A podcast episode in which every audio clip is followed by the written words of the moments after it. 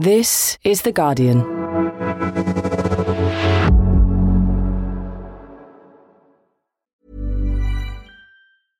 Finding your perfect home was hard, but thanks to Burrow, furnishing it has never been easier. Burrow's easy to assemble modular sofas and sectionals are made from premium, durable materials, including stain and scratch resistant fabrics. So they're not just comfortable and stylish, they're built to last. Plus, every single Burrow order ships free right to your door. Right now, get 15% off your first order at burrow.com slash ACAST. That's 15% off at burrow.com slash ACAST. Ryan Reynolds here from Mint Mobile. With the price of just about everything going up during inflation, we thought we'd bring our prices down. So to help us, we brought in a reverse auctioneer, which is apparently a thing. Mint Mobile unlimited premium wireless. Ready to get 30, 30, bit to get 30, bit to get 20, 20, 20, bit to get 20, 20, bit to get 15, 15, 15, 15 just 15 bucks a month. So, Give it a try at mintmobile.com slash switch. $45 up front for 3 months plus taxes and fees. Promo rate for new customers for limited time. Unlimited more than 40 gigabytes per month slows. Full terms at mintmobile.com. A quick warning for this episode that we do hear threats of violence, which include some offensive language. Welcome to Politics Weekly Extra. I'm Jonathan Freedland. We've talked recently on the podcast about that video that was posted by Republican Congressman Paul Gosar, which depicted in anime style the killing of the Democratic Congresswoman Alexandria Ocasio Cortez. It was horribly violent, and there was huge pressure on Paul Gosar to apologise, which he eventually did, and also to take the video down. But in the debate, plenty of his colleagues rallied to his side, defending what they said was his right to free speech. One of those defenders was a fellow Republican member of Congress, a new member from Colorado, Lauren Boebert, who said this in the debate on the House floor. The Jihad Squad member from Minnesota has paid her husband, and not her brother husband, the other one, over a million dollars in campaign funds. This member is allowed on the Foreign Affairs Committee while praising terrorists. Boebert referring there to Ilhan Omar, Democratic Congresswoman from Minnesota, and a recent report by Fox News that Omar had allegedly paid the political consultancy firm owned by her husband nearly $3 million during the 2020 election cycle. Omar ended the contract with the firm last year. But putting aside those accusations, it was the Islamophobic comments that Boebert got most criticism for. In the last week, a couple of videos have emerged showing Boebert boasting about what she called a jihad squad moment that she had when she bumped into or encountered Ilhan Omar herself in a lift. Boebert issued an apology under some pressure, apologising to anybody in the Muslim community that she might have offended, but she would not say sorry to the woman she had spoken about directly, Ilhan Omar.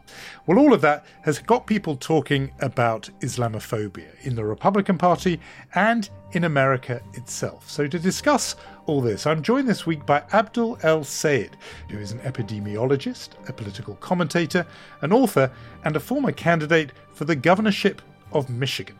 And I started off by asking him to tell us a bit more about the players in this drama, starting with Lauren Boebert.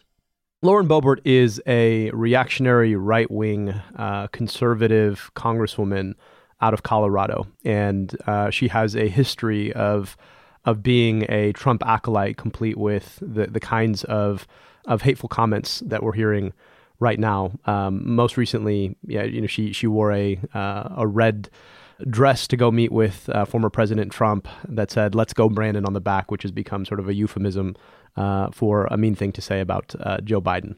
So you say this is a coded way of sending a message about Joe Biden. Just explain that to us. Yeah, there was a NASCAR event. So for folks who uh, don't watch stock car racing in the United States, it's um, uh, a relatively large. Uh, has a relatively large following, and um, there was an individual who won a race. His name was Brandon, and the folks in the stands, usually commands several hundreds of thousands of people who come to watch these races, were chanting "F Joe Biden," and the the commentator thought that they were chanting "Let's go Brandon." and uh, that being because the, the, the stock car driver who'd won the race, his name is Brandon, and so "Let's Go Brandon" became a bit of a euphemism and has become uh, sort of this coded language for F Joe Biden. It's a fascinating commentary on the culture wars. NASCAR always part of the culture wars in a way in American politics. It's made a had a walk on part in American politics before, but so often these messages go in this kind of coded way as you've described. Anyway, that's Lauren Boebert. We've talked about her a bit on the podcast before. In a way, she's a sort of bit of a counterpart to Marjorie Taylor Greene, that, that sort of uh, those, those kinds of politics. So she's in one corner, uh, if you like, in the red corner.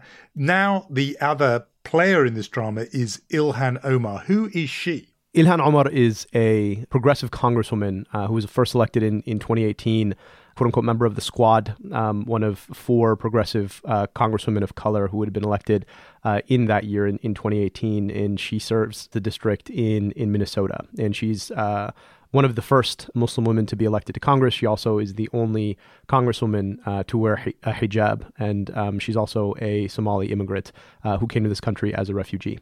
So these two could not really be more polar opposite to each other. They're both on, in some ways, the kind of radical edges of their own parties. And so they were, these are two people who are never going to get on, but they have directly clashed. Tell us exactly what happened.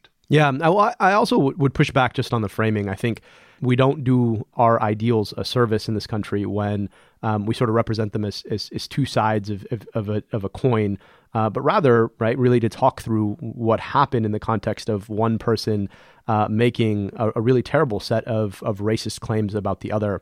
So what happened is is that there was video that uh, that surfaced of uh, Boebert at a campaign event uh, where she told this story that has has since failed to be corroborated. I see a Capitol police officer running hurriedly to the elevator. I see fret all over his face. Uh, where she gets into a elevator with Ilhan Omar and a Capitol police person uh, comes rushing forward and uh, Boebert says she doesn't have a backpack. We should be fine. Uh, implying that you know she'd be a, a real terrorist threat uh, if she was wearing a backpack. And she also uh, called uh, Ilhan a member of the jihad squad. And so uh, what you're hearing here is a clear use of a, a, set of images and assertions that equate Ilhan, because of her Muslim faith, with terrorism. Um, and of course, this has a long history uh, in our country, particularly since uh, 9 11, uh, equating Muslims with terrorists. But as, as you say, those are two quite well known sort of tropes eh, of Islamophobia use of the word jihad to describe, uh, you know, a visible or believing Muslim, and then the equation or association with terrorism. How did Ilhan Omar respond to these things being said about her? Well, she, she immediately asked for a public apology and called this what it was, which is uh, a, a frank example of Islamophobia and the same kinds of insults uh, and tropes that have been used to marginalize and otherize Muslims in this country for a very long time. And so this this didn't just remain sort of megaphone diplomacy, if you like, with the two of them just speaking to each other through the media. They did in the end, and I think this is what's got people fascinated by this story. These two extremely different people did talk to each other directly. They did.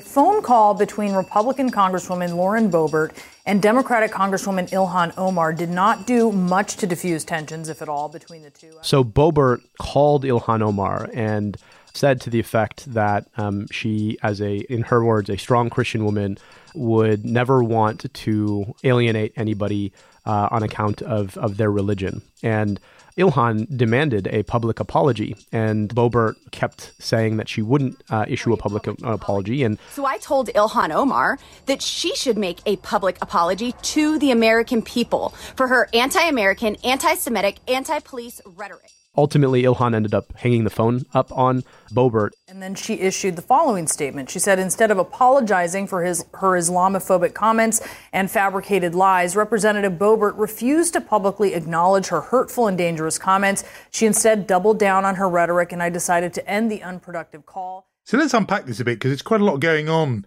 there.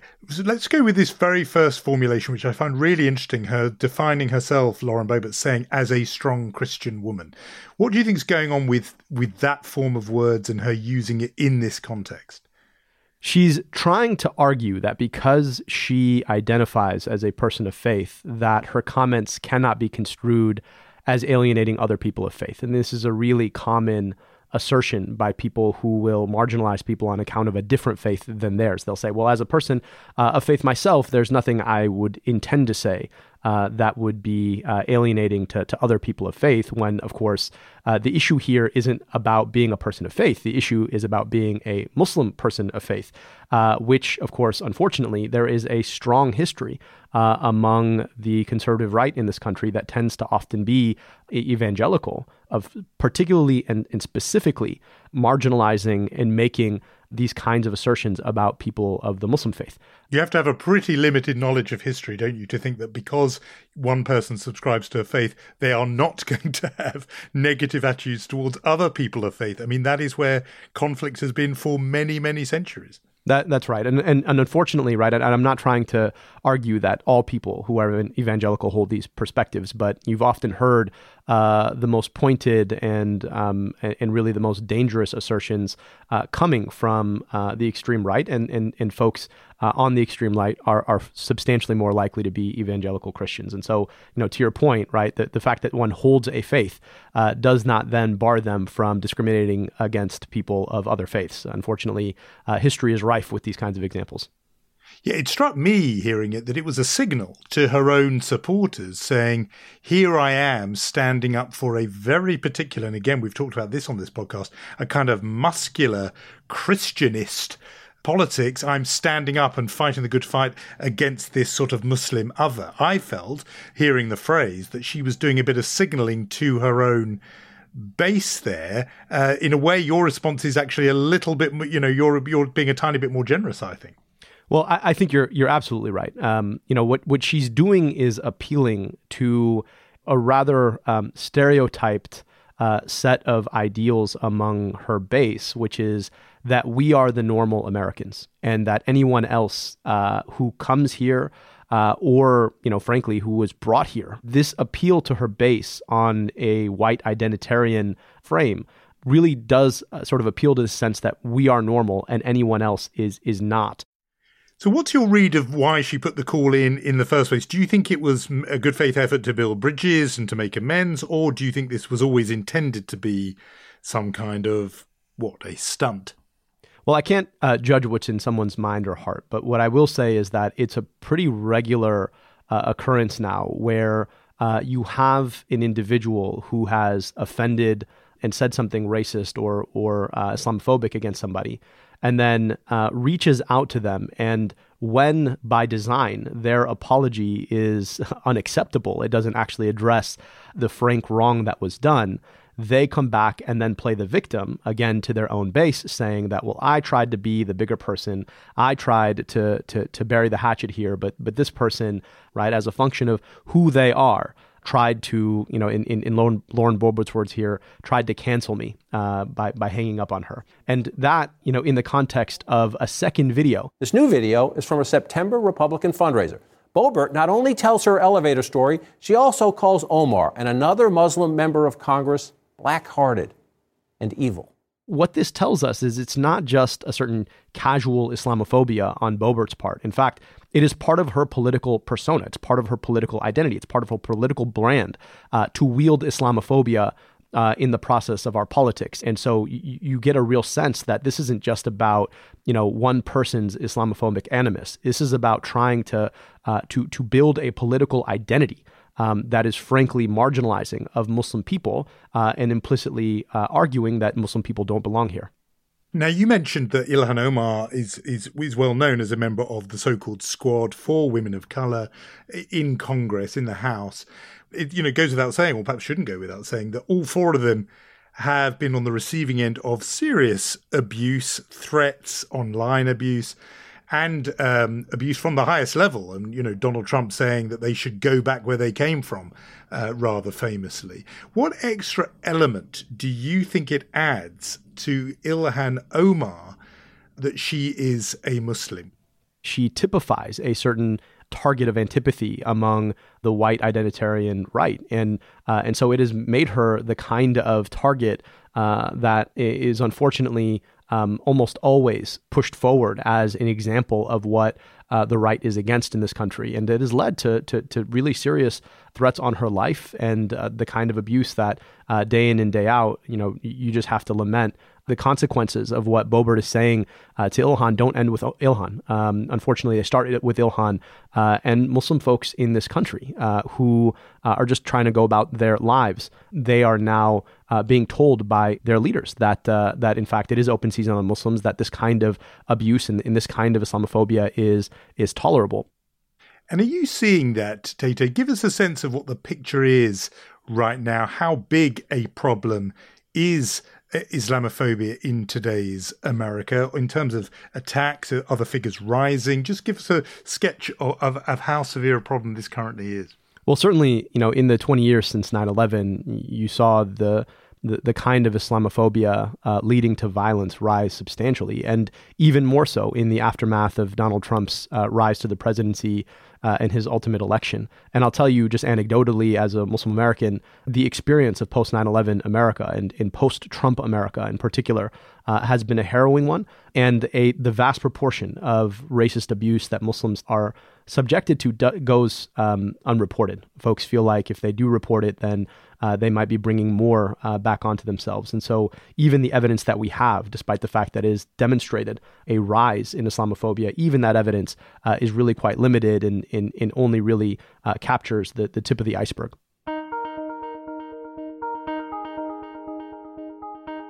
It's really interesting to me that you mentioned 9 11 because that was in my mind anyway, partly because of the contrast, which is after 9 11, a Republican president, George W. Bush, made a big point of saying These acts of violence against innocents violate the fundamental tenets of the Islamic faith. And it's important for my fellow Americans to understand that. This is not on all Muslims, this is not on America's Muslims. And he went very visibly, very famously to a mosque, I think within five days of 9 11 to underline that point. You're saying that we are a long way from that now. Well, of course, Donald Trump ran on a complete and total ban of Muslims entering this country. Um, right. And he tried to make good on that uh, on multiple occasions. Uh, he specifically uh, targeted Ilhan Omar because of uh, her Muslim faith and, and, and, because of her uh, status as an immigrant. You, we can't divorce this from the history of our country. Our country fought two wars in predominantly Muslim countries. When you spend $2 trillion to fire up a war machine and uh, all of the imagery that you show of who the quote unquote enemy is looks a particular way, the consequences on society are really quite profound. All Donald Trump did was target um, very explicitly and name who the perceived enemy was to a very particular uh, base of of you know white identitarian right wing extremists. And and then the other thing that Donald Trump did was created a bunch of mini Trumps, right? Lauren Boebert, Marjorie Taylor Greene, these are all mini Trumps. And even uh, if you are not an explicit mini Trump yourself, you you have to you have become a Trump apologist. You made the point that much of the criticism of Ilhan Omar is Islamophobic. I'm I'm interested to ask you whether you think any of it is ever fair. And I'm thinking particularly of a remark that she made, and she did, um, you know, apologize for when she was discussing uh, AIPAC, the pro-Israel organization, and said, you know, support for AIPAC was her words all about the Benjamins, a reference to money, with an unhappy history there, given the association of, of, Jews and money. And she did apologize for that. She was criticized for that. Do you, do you believe there is, you know, it's possible for people to make criticisms of Ilhan Omar that are not uh, Islamophobic or prejudiced against Muslims. You know, the, the point is that you can criticize somebody for what they say and what they do. You can't criticize them for what they are. And the kind of uh, abuse that she is taking right now has nothing to do with, with what she's said or what she's done, which of course uh, is up for criticism, right? Uh, she is a, a public servant and she is a politician, and uh, some of the things that she says and does are going to be liable to be criticized. But it's a different thing to criticize her for what she is. In the case of that tweet that uh, that Ilhan Omar made, it was a really clumsy tweet. Uh, I don't think she intended it that way, but she also recognized uh, that she did play, in some respects, to a trope, and she apologized for it. And you know that's what we want in our in our public servants that they recognize what they did wrong and that they apologize for it. I want to hear your reaction to sort of worry that I have a little bit observing from some distance away, which is you know where this current dynamic ends. We've we talked again on, on, this podcast about the video that Congressman Paul Gosar distributed. He was not rebuked by his own party for that and actually reposted the video. You then have this sort of odd dynamic of an almost a kind of arms race among the mini Trumps, your phrase, competing with each other to be ever more outrageous. And some of Lauren Boebert's colleagues have uh, uh have sort of doubled down on her behalf. Marjorie Taylor Greene, a very similar kind of far right Republican, went on the TV show of Steve Bannon, Trump's former chief strategist, to say that Boebert did nothing wrong and, and actually going further in her attacks on Ilhan Omar, saying she's pro Hamas, pro Al Qaeda, etc. You know, the worry I have is where does this lead? And I, I'm, I'm, I'm sort of almost reluctant to actually spell it out, but uh, you know, it's implied in that video, and the violent threats um, that you know Congresswoman Omar played. I think the audio of an explicit death threat she had received on her voicemail, and perhaps we can hear that you will not live much longer, bitch. I can almost guarantee you that we, the people, are rising up. I mean, how worried are you by this, that this doesn't just stay at the level of talk? Yeah, I'm really quite profoundly worried. And I think anyone who loves and believes in our democracy in America ought to be profoundly worried that is a really dangerous strain in our politics. And unfortunately, it is one that we've seen coming since the, the earliest days when Donald Trump came down that doomed escalator. It's the, the kind of violence that that brings upon, but it's also the kinds of civics that that creates, where you have a frank effort to disenfranchise people through uh, laws intended to suppress the votes of people of color uh, in urban communities across our country. It is an anti democratic strain of politics. And the question now is how do we take it on? Uh, because unfortunately, even after Trump, these mini Trumps uh, are continuing to perpetuate and grow it. We always ask, Abdul, our guests on this podcast, a what else question. And I have mentioned that you are an epidemiologist. And so I'm bound to ask you about all of that this week, especially because uh, we are just learning more and more about this new variant of coronavirus, the Omicron variant, which could be uh, even more troubling. So the question is this week, uh, we've seen a group of Senate conservatives planning to force a shutdown of the federal government unless Democratic leaders agree to block money that would be used to enforce uh, Joe Biden's vaccine mandate on the private sector, making the uh, uh, vaccination uh, compulsory in effect. If enough Republicans manage to rally behind this uh, objection, it could uh, lead even to a shutdown of the government for several days because it would deny that stopgap funding. What do you make of all this? it, it is a really dangerous development. I'll tell you that the other piece of uh, this strain of identitarian politics that we're seeing build and emerge on the right uh, is an opposition, a rejection to any form of truth that uh, that doesn't comport with the beliefs of their leader, um, and that includes journalism, that includes science, and so much of this move is about trying to placate an anti-science base that uh, that doesn't believe that the pandemic is real, let alone uh, that the vaccines are safe and effective, and they're willing to shut down the government over it. This is something all of us ought to be worried about, and so uh, I think that we have to see all of these uh, these these issues in context together, and where we make decisions uh, based on reason and thought rather than uh, based on the fears and anger Uh, of a small contingent of people who want to tear us apart. My thanks to Dr. Abdul El Sayed for talking to me on the podcast this week. Now, as you know, all weeks are good weeks to listen to Guardian podcasts, but this one is a bit of a standout. In UK Politics Weekly, Jessica Elgott has the first interview with the former head of communications for Keir Starmer, Ben Nunn. So that is really worth listening to. And the former deputy leader of the Labour Party, Tom Watson, talks very candidly to Grace Dent on her podcast, Comfort Eating, about his own eating disorder.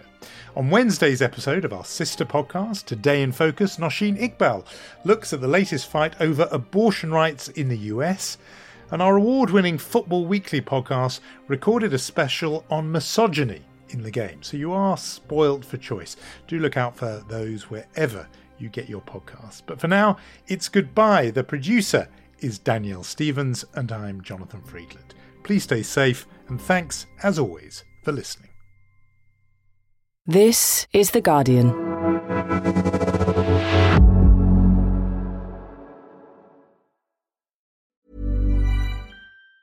Tired of ads barging into your favorite news podcasts? Good news. Ad-free listening is available on Amazon Music for all the music plus top podcasts included with your Prime membership. Stay up to date on everything newsworthy by downloading the Amazon Music app for free or go to amazon.com slash news ad free. That's amazon.com slash news ad free to catch up on the latest episodes without the ads. A third of students are less than happy about their university choice, new research by EY has revealed. The findings suggest that a digital rethink is essential to meet the expectations of students and staff. Universities can address this by putting the needs of the people they serve at the heart of their digital strategies. Learn more about the future of human centered higher education at theguardian.com forward slash transforming higher education. This message was paid for by EY.